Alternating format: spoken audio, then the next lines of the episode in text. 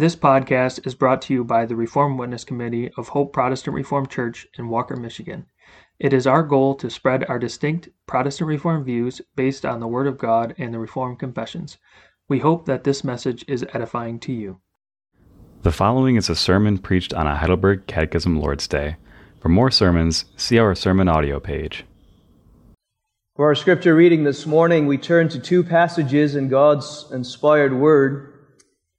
First, in John chapter twenty, John twenty, verses nineteen through twenty-three, and then we turn to Second Thessalonians chapter three. First, John twenty, nineteen through twenty-three. The two passages that we read this morning are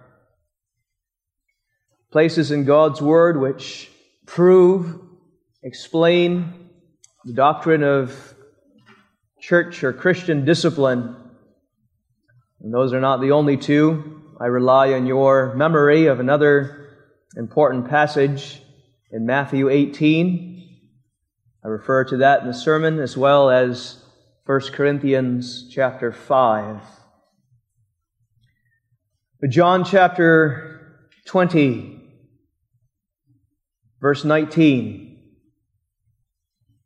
Then the same day, meaning the same day of the resurrection, at evening, being the first day of the week, when the doors were shut where the disciples were assembled for fear of the Jews, came Jesus and stood in the midst and said unto them, Peace be unto you.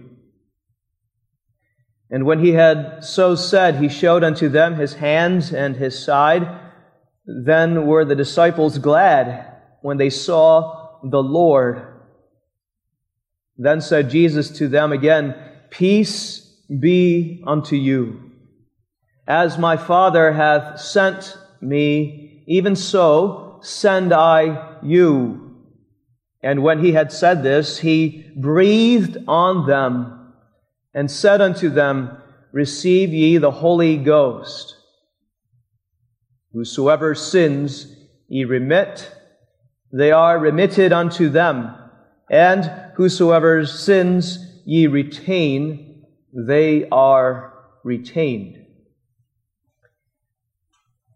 We stop there in John, and now we turn to the epistle of Paul to the Thessalonians, the second epistle, Second Thessalonians, chapter three.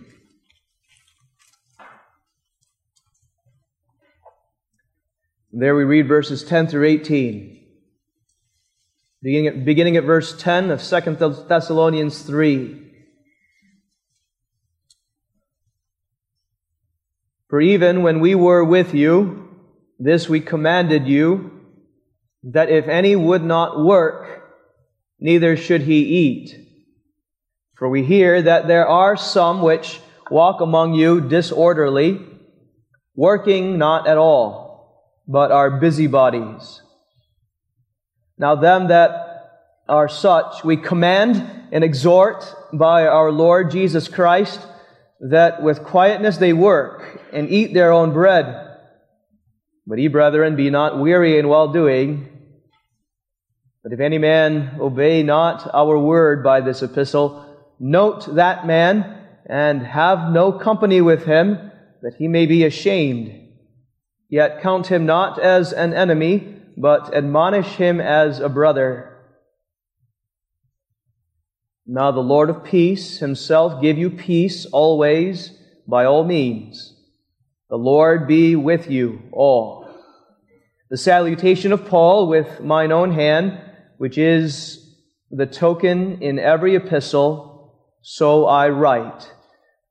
The grace of our Lord Jesus Christ be with you all. Amen.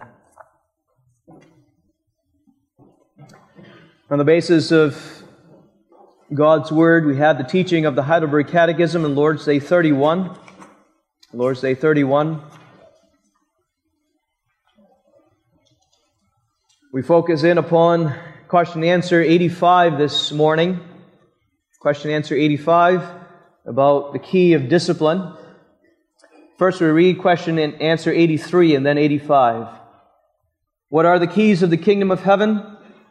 Answer, the preaching of the holy gospel and Christian discipline or excommunication out of the Christian church.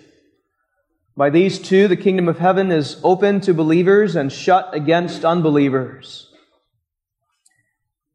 And then question and answer eighty-five, how is the kingdom of heaven shut and opened by Christian discipline?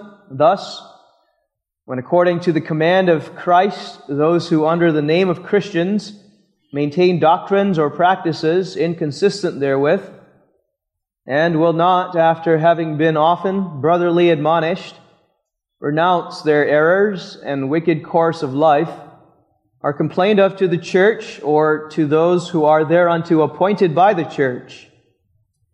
And if they despise their admonition, are by them forbidden the use of the sacraments, whereby they are excluded from the Christian church, and by God Himself from the kingdom of Christ. And when they promise and show real amendment, are again received as members of Christ and His church. Beloved in the Lord Jesus Christ, your crucified and risen and ascended Savior has both commanded and equipped you unto the work of church discipline. He has first commanded church discipline. Question and answer eighty-five begins that way. How is the kingdom of heaven shut and opened by Christian discipline? It begins the same way as when it described preaching. Thus, when according to the command of Christ. It is a command of Jesus Christ Himself that the church engage in Christian discipline. That's not just the catechism, it's what Scripture has shown us, even on this morning in Second Thessalonians three. There is the imperative, if any man obey not our word by this epistle, then the command, note that man, have no company with him, that he may be ashamed. Yet count him not as an enemy, but admonish him as a brother. There's the imperative. And familiar to us in Matthew chapter eighteen, verse fifteen, Jesus personally, there to the disciples says, moreover, if thy brother trespass against thee, then the command, go and tell him his fault between thee and him alone. And you know the rest. We review that this morning. Christian discipline is not optional. It's a must. It's a command of Jesus Christ. Due to the ignorance of the word at times, or simply due to the intentional neglect of God's word, many churches and many people today in churches pride themselves in not doing discipline, saying that they are not judgmental here, we're not condemning of others, and on that basis, do not obey Jesus Christ. But Jesus commands the church unto church discipline to engage in what is a very unpopular work today. He commands us unto a difficult work, but He also equips the church unto that duty. Commands and equips.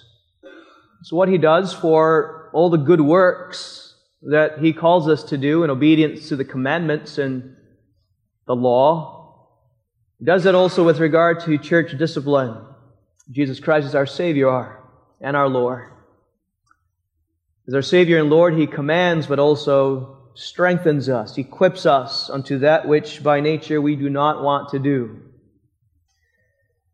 That beautiful truth we find in John chapter twenty. John twenty records for us one of the appearances of Jesus Christ after His resurrection. He came to His disciples in that upper room when that door was locked, And with his glorified body, he was able to enter in to them, to appear before his disciples as a group. You know that well-known history. By his appearance, he proved to them that he was living, that he had indeed conquered his death, but also death for his people, and conquered their sin. And thus, that's the significance of the word peace. Peace be unto you. He brought peace to his disciples and to us by his resurrection. And along with that blessing of peace, Jesus gave the command, verse twenty-one, to his disciples, "As my Father hath sent me, even so I send you." Those apostles, and with that command to the apostles, he speaks to us, the church today. He says, "I send you. You must go forth and you must preach, just as I preached. And with that same word that you preach, you must do discipline." That's what he sends those apostles unto. A difficult work, preaching according to God's word, discipline according to God's word, which the world would not like. In fact, they would be persecuted and despised for it. And having given that command, we see he equips those disciples unto that, as he does us. He does so in one of the most unique events in Jesus' life. Notice in John twenty, he breathes on them. With his glorified body, he causes those disciples to feel his breath upon their bodies. Uh, a physical wind emitted from his lips. That was a symbol. He wanted them to remember that. It was symbolic of what Jesus was going to do fifty days after his resurrection. He was going to pour forth his Holy Spirit upon his disciples to equip them unto the work that he called them unto. Spirit means breath, the breath of God, the breath of Jesus Christ.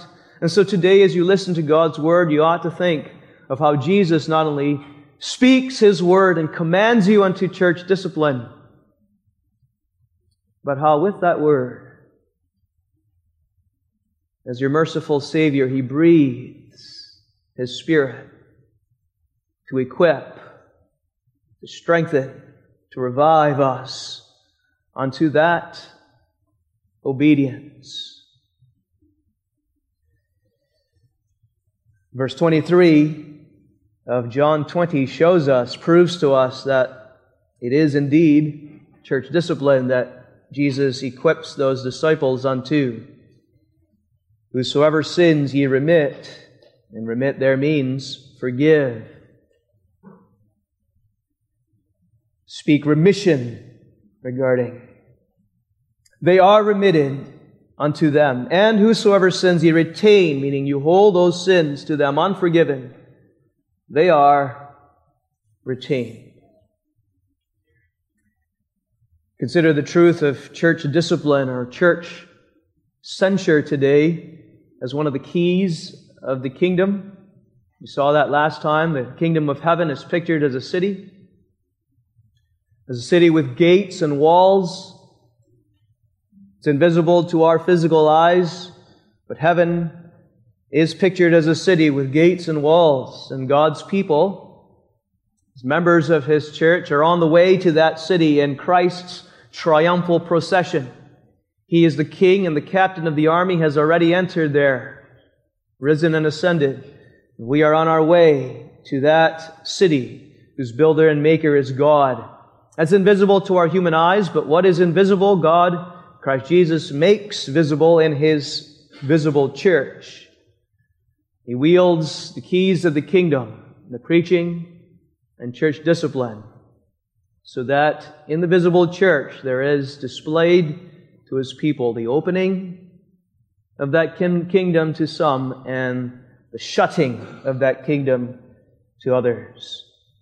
So consider this doctrine with me as taught in Lord's Day thirty-one and question and answer eighty-five. Keys of the kingdom, church discipline. First, the discipline itself. Second, its Christian character. And then finally, a command of Christ. Christ Jesus has laid out very clearly in His Word what He wants His church to do, and also the manner in which He calls that church unto discipline. And I, first of all, this morning, review. I know it's a review, but I review for you what this discipline consists of. Generally speaking, first, let's answer the question, the basic question of who. Who is supposed to do this discipline? Or who is the subject of the verb discipline? And the answer, you must know, a simple answer, is the church. It's called church discipline. Don't miss that simple point, children and people of God. The responsibility of discipline, the subject of discipline, is yours as a church. And the church is not the elders only. That's Roman Catholic rubbish. The church is not just the clergy, while the people are not really the church, just the laity. The church includes the elders, yes, as leaders, but also the members.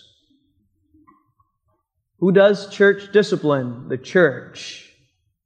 And Jesus shows that very clearly in Matthew eighteen, verse fifteen. I said I was going to refer back to this familiar passage, and I do now. In Matthew eighteen, Jesus shows very clearly this, that discipline is by the members of the church, all the members of the church. For discipline, He shows in Matthew eighteen, verse fifteen, does not begin even with the elders of the church normally. But discipline begins with the brothers, the sisters. It already takes place among the members before it comes to a consistory of elders. If thy brother, Matthew eighteen, verse fifteen, trespass against thee, Jesus says, not to the elders, but to an individual member, go and tell him his fault between thee and him alone. That loving rebuke between a brother and a brother in private, that first step in Matthew eighteen, as we call it, is already discipline. We can call it unofficial discipline, while the elders engage in formal or official discipline, and yet it's already the beginning of church discipline.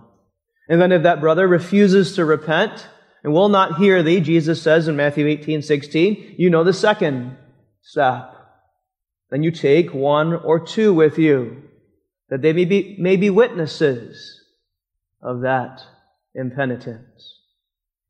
And only after that, then, if the brother still refuses to repent, verse seventeen of Matthew eighteen says, tell it unto the church, meaning, as the form for the installation of elders says, can't mean to everyone in public in the church right away, but to the leaders of the church who will officially lead the church as a whole in official or formal discipline.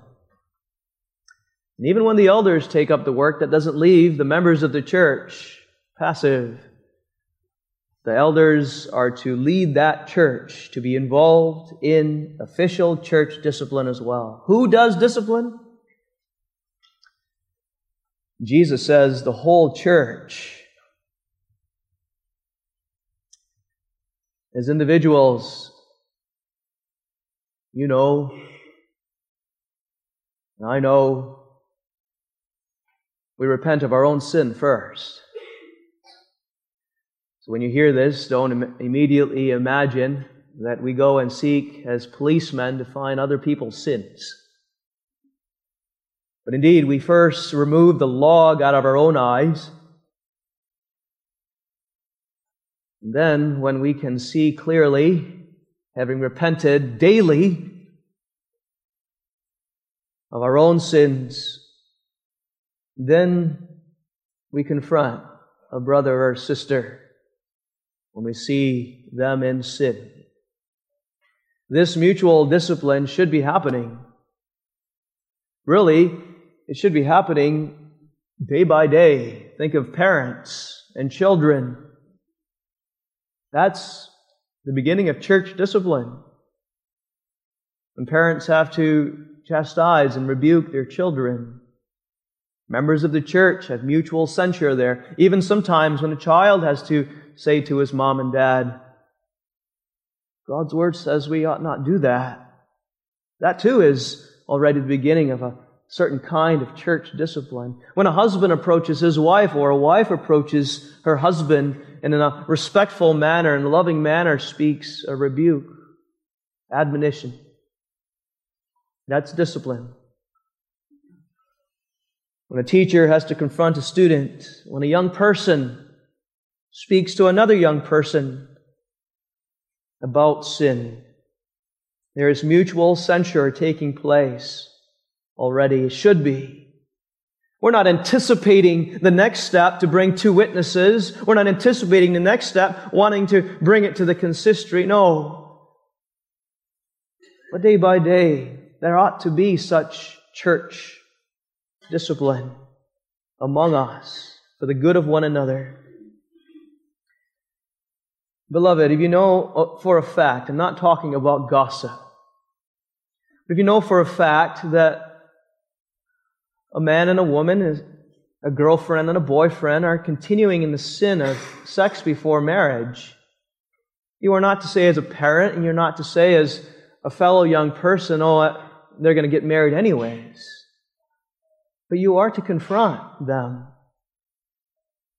If you know that a member of the church is truly addicted to a substance, in bondage to sin, it's not, well, that's pretty common.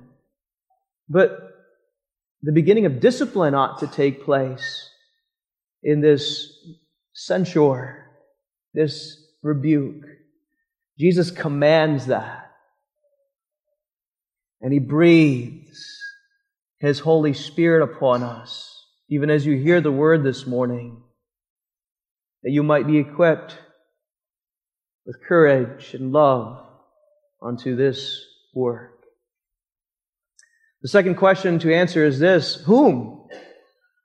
Whom does the church discipline? We first asked about the subject of the verb to discipline. Now we ask about the object of discipline. And one description of the person that we as people of God must discipline is, as the Catechism puts it, those who under the name of Christians maintain doctrines or practices inconsistent therewith. Or as Jesus put it in Matthew eighteen, a, a brother, if the, thy brother shall trespass against thee. We're not going to work in the world. We're not going to the news and finding all the sins of the people of the world around us and trying to address all of them. And though we must be witnesses of what is holy and right, and even rebuke others in the world, the calling of God's Word here is particularly toward one who has the name Christian, and especially one who is in your church, a brother, a sister, one who is continuing or impenitent in sin, who will not, as the Catechism says, renounce their errors and wicked course of life.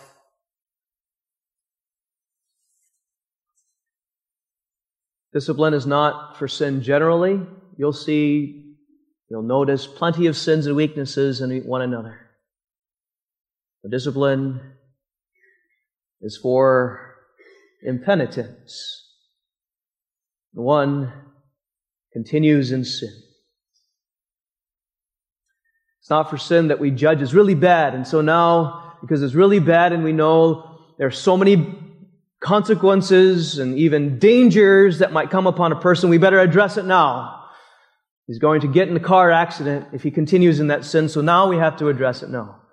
Sin is addressed when you see impenitence, even if we don't yet see how we could harm someone physically. That means, beloved, discipline begins and continues even if that sin is respected, though it ought not be respected, though it's respected by the majority. Even if other people around you say, it's not a big deal, don't make a big deal out of it. If you know that someone is continuing in sin, you must address it. Second Thessalonians three, which we read, gives us an example of this. In Second Thessalonians three, do you know? Do you know what kind of sin Paul says you must address with discipline? Paul there is not talking about some horrible crime of murder. He's not talking about adultery. But in Second Thessalonians chapter three, listen to the kind of sin he says we must address. If any would not work, neither should he eat. We hear, Paul says, that there are some which walk among you disorderly, working not at all, but are busybodies. So he says, address the sin of idleness even. Address the sin of laziness, which often leads to being a busybody and to be divisive in the church of Jesus Christ.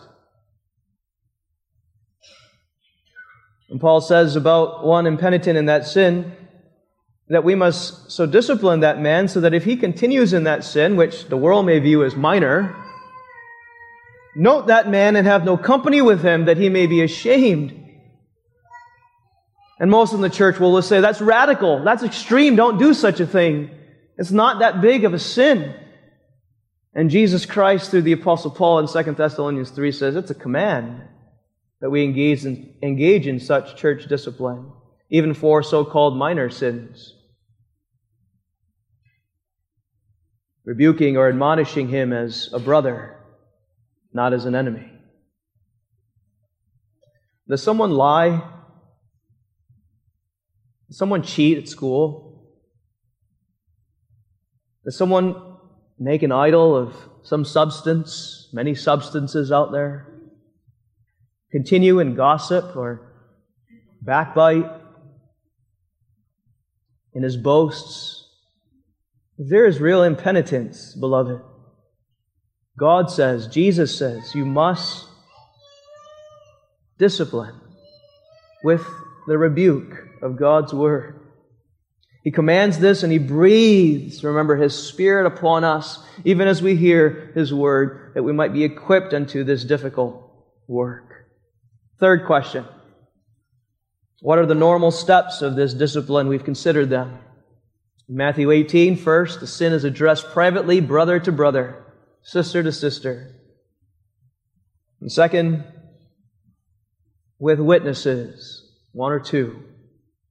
And then if there's still impenitence, it's brought to the church, first to the leaders of the church. This is the normal process of discipline, which we say is unofficial, not yet formal discipline.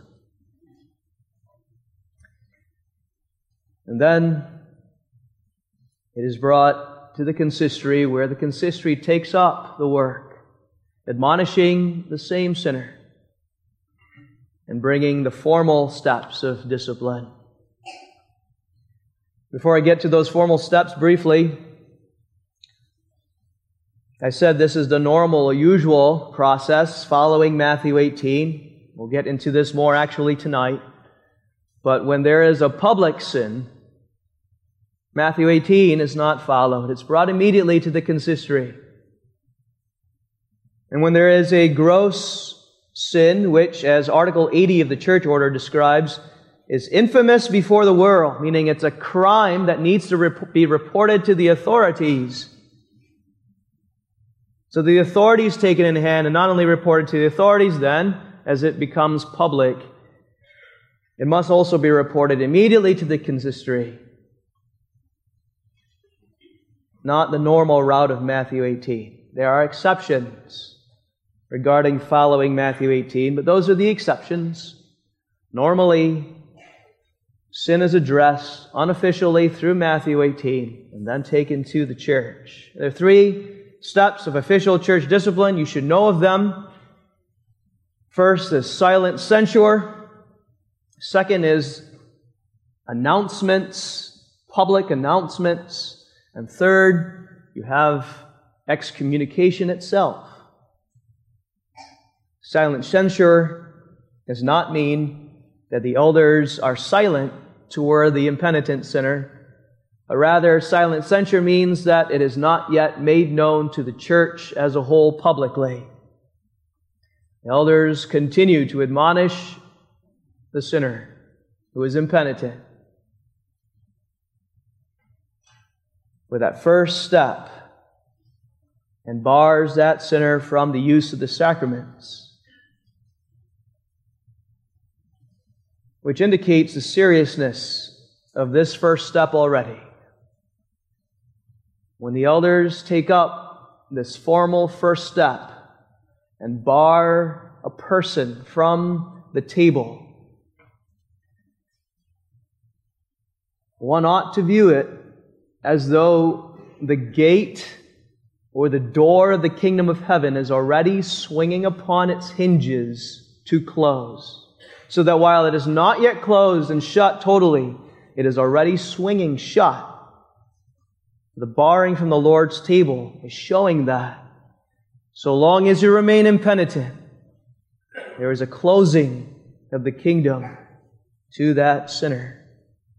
Then comes the second step, when there are announcements, three public announcements, which are often confused with the three steps of official discipline, but three announcements within the second step. First, with a brother or a sister whose name is not mentioned, though the sin is mentioned. And an exhortation to the congregation as a church to pray for that member. And the second announcement with a name of that impenitent sinner, approved by classes. And then the third announcement regarding the date of excommunication of that impenitent sinner, which leads very quickly after that to the third step of excommunication itself. And you can hear it in my voice. This is a painful work. It is a, it is a difficult work if it must be done. The sinner continues impenitent in sin. For the key of discipline, as it were, turns, and when their excommunication is done, there is a sound, a clicking, a locking, as it were, of the gate of the kingdom. And that sinner is declared outside so long as he or she remains impenitent. And Jesus commands that. And He breathes His Spirit upon His people to do this work as He calls us to. Whosoever sins, ye remit, or forgive, they are remitted or forgiven. And whosoever sins ye retain, do not forgive, they are retained. One clarification. This does not mean that excommunication is declaring the eternal destiny of someone. It is not saying he's reprobate or elect. We don't know that.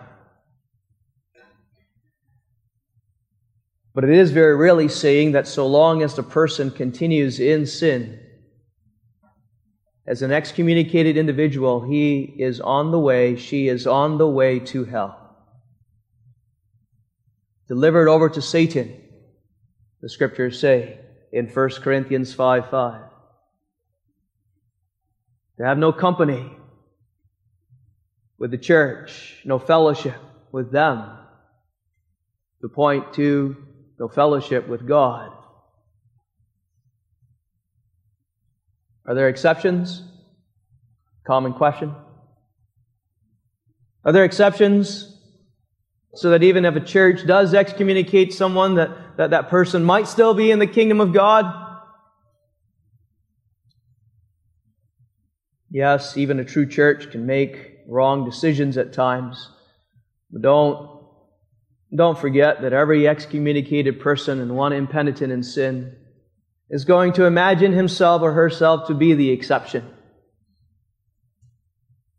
When a true church, even if that church along the way makes mistakes, when a true church judges in accordance with God's word that one is outside the kingdom of heaven, remember, that's not only Jesus commanding that church to do such a thing, but He's breathing upon that church so that by His Spirit He is moving that church to do this work to indicate what is true, not only regarding the visible church, but what is true of His spiritual kingdom. May God, may Jesus Christ empower us unto this difficult work and to the submission, to the submission of Jesus Christ Himself as He guides the church in this difficult labor. When Jesus equips the church to discipline in this way, the church will take on a discipline that is of a Christian character, of a Christian character. The Catechism calls this discipline, not church discipline, though it's, that's what it is, but Christian discipline. It has to have a Christian character, and three descriptions of a Christian character. First, Christian discipline, or Christian discipline with a Christian character will be in love. Command of Christ and His law is love the Lord thy God, as we read this morning, and love thy neighbor as thyself, and love that brother even who is continuing in sin. Love, that's the character.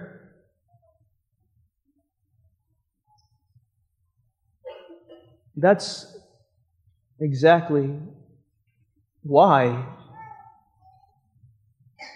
we would do such a thing as discipline, isn't it?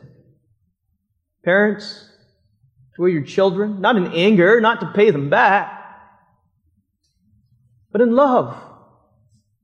That's, that's why you would sacrifice of your own ego and your own name and be willing to approach a person, even though you know it's, it's very probable they will attack you in response, and And, and have that awkward conversation to confront them with their sin. It's love. It's true love. True self-sacrificial love. I remember back in my years at Cornerstone, and in God's providence, I was preaching on Lord's Day thirty-one one Sunday when a visitor from a popular church nearby came to our worship service. And afterward, I shook her hand, and she was very flustered with a sermon on Lord's Day thirty-one, particularly about church discipline. And as I shook her hand, she looked at me and she said very quickly, and then quickly exited the building, "But Christ calls us to love."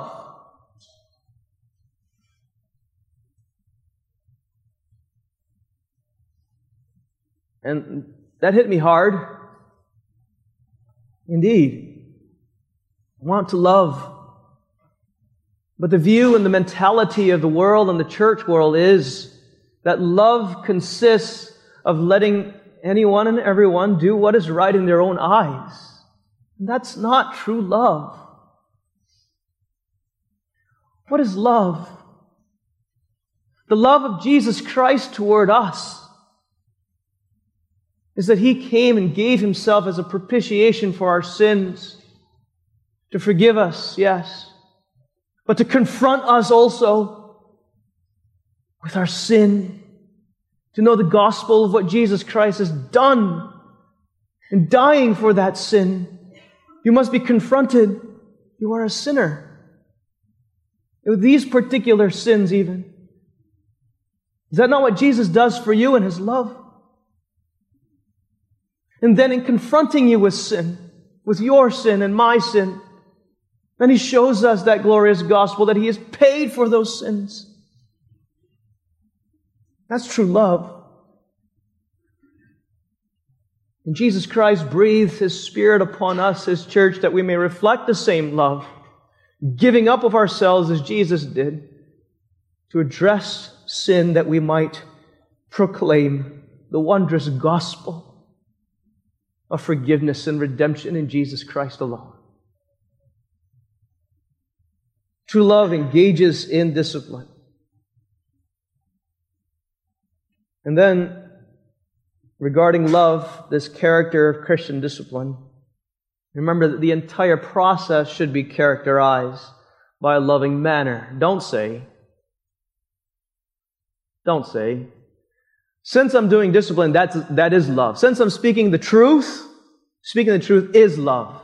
No, you can speak the truth and not do so in a loving manner, revealing an attitude of the heart that is sinful itself.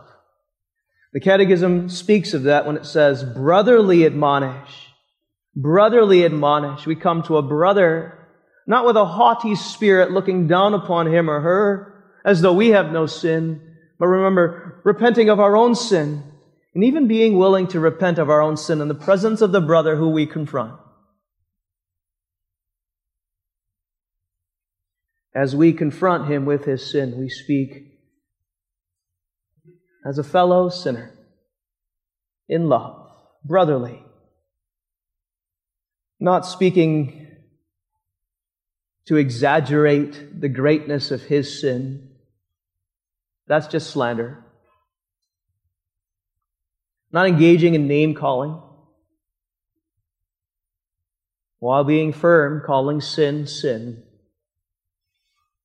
We do so in a gentle manner, in a loving manner. Often, the Catechism says, there's the loving manner as well. Often, brotherly admonished. That doesn't mean, the Catechism does not mean we keep on admonishing even after the brother has repented. But it means that we do not rush through the steps of Matthew eighteen. But having confronted a brother or sister, we don't say, no, since I've done it once, I'm going to the next step. But often, frequently, patiently, that's the point. Patient with the brother, knowing our own stubborn hearts by nature. We admonish a brother. That's love. Christian discipline takes on the character of true love. Second, Christian discipline takes on the character of correction. Christian discipline is not punitive, but corrective. Significantly, the Catechism ends in question and answer eighty-five this way, about the corrective nature of discipline. Even after excommunication, the Catechism says, when they promise and show real amendment, again received, are again received as members of Christ and His church. Do you see that word, when?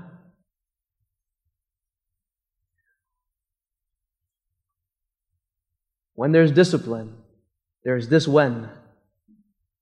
That's what we're anticipating. When they're corrected, they show amendment of life, they receive back. Character of Christian discipline is for correction, not punishment, not to pay back,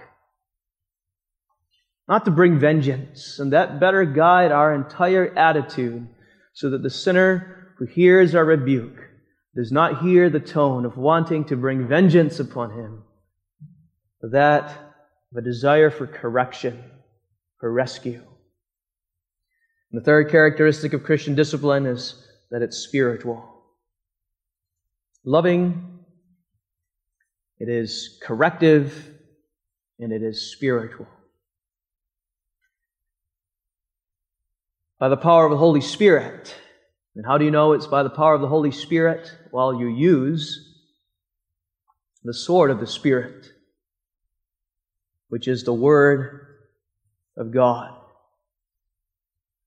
The state, the civil government, wields the sword, meaning wields force, imprisonment, fines, threats to physical harm even. That's the state's calling and duty. The church in her discipline does not wield the sword, but the sword of the Spirit, the Word of God. The content of our discipline must always have the Word of God, it must always be the Word of God. When members or elders alike bring the correction, it's not with logic and human wisdom, but it's with the powerful Scriptures. The Word of God, Hebrews four twelve, is quick and powerful, sharper than any two-edged sword, piercing even to the dividing asunder of soul and spirit, the joints and marrow, and the discerner of the thoughts and intents of the heart. Use the Word, beloved. You yourself have not the words. Use the Word. Really, the content of our church discipline, unofficial or, un- or, or official, is the same content as the preaching.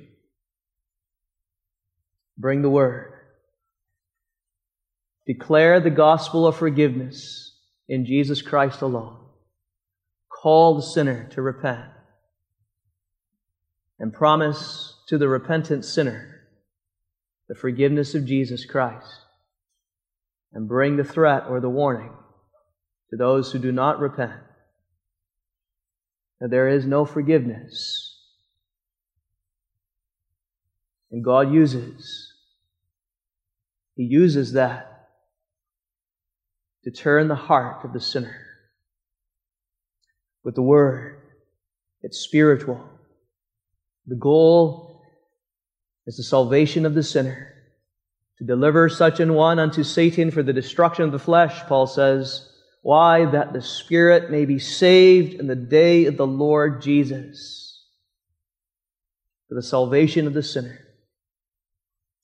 The goal of discipline is for the preservation of the church. Your glorying, Paul says in First Corinthians five six, is not good. Don't you know that a little leaven leaveneth the whole lump? To withhold discipline is not only detrimental for one sinner, it is detrimental for the entire church, like, like yeast or leaven, Paul says. The qualities of yeast and leaven are two. It spreads, spreads through the lump, and it puffs up.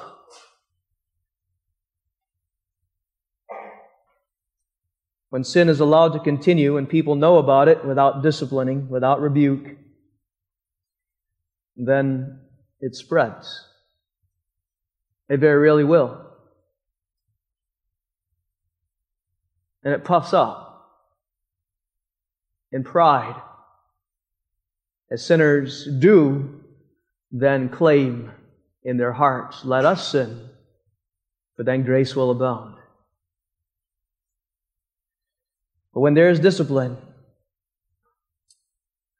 God works such discipline in the church for the preservation of that church, for the purging of the leaven out of the lump, to bring to repentance and faith, and faith, to warn God's people of sin, the consequences of sin, and the congregation is humbled rather than puffed up.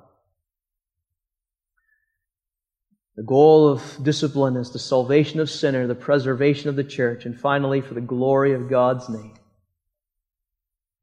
Glory of God's name.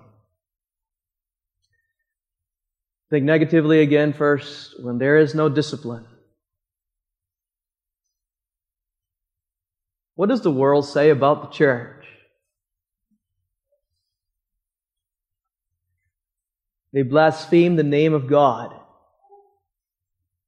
That's what they say. That's what they do. That the holy God would allow sinners to continue in sin and the people do nothing about it. Blasphemy is brought against the name of God and of Jesus Christ, and that on our account when there is no church discipline. There's a loss of the mark of the church, so that one that calls herself church is no real church at all. And vain is the worship of God as God's people continue in sin, while with their lips they praise God insincerely. But when there is discipline, the church is purified. They reflect the holy God. The angels in heaven rejoice, and we with them, when sinners repent. And we are driven back to the cross, as together the church repents of her sin and finds forgiveness in Jesus Christ alone. God is glorified. God is glorified. Thus the command of Christ is to you, as individuals and as a church, as elders and as members. Do what Christ calls you to. Wield the key of the kingdom, the key of church discipline, as unpopular as it is. Even if you might be judged unfairly, condemned as those who persecute the prophets, even though people might believe such false accusations, we're here not to please men, but to serve our God and our Savior in thanks for what He has already done for us. Boldly, courageously obey Jesus Christ. And then related to that, regarding the command, if you are an object of Christian discipline, and you should be unofficially, and then sometimes officially by the elders of the church, part of the command is receive it. Receive it as that for your good. Take it as God's chastising hand, which is, as we sang, a healing ointment to your soul. At confession of faith, you swear you would. You swore you would. I will submit to church government, and in case I become delinquent, to church discipline. At confession of faith, you said that because out of that very faith, you were saying, I want my Lord and Savior Jesus Christ to love me. To love me so much that He would hold me accountable by using His church. I swear, I vow, I will submit. Don't break that vow. Rather, obey the command of Jesus Christ.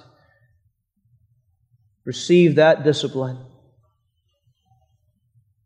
Because remember, it's not only God's command.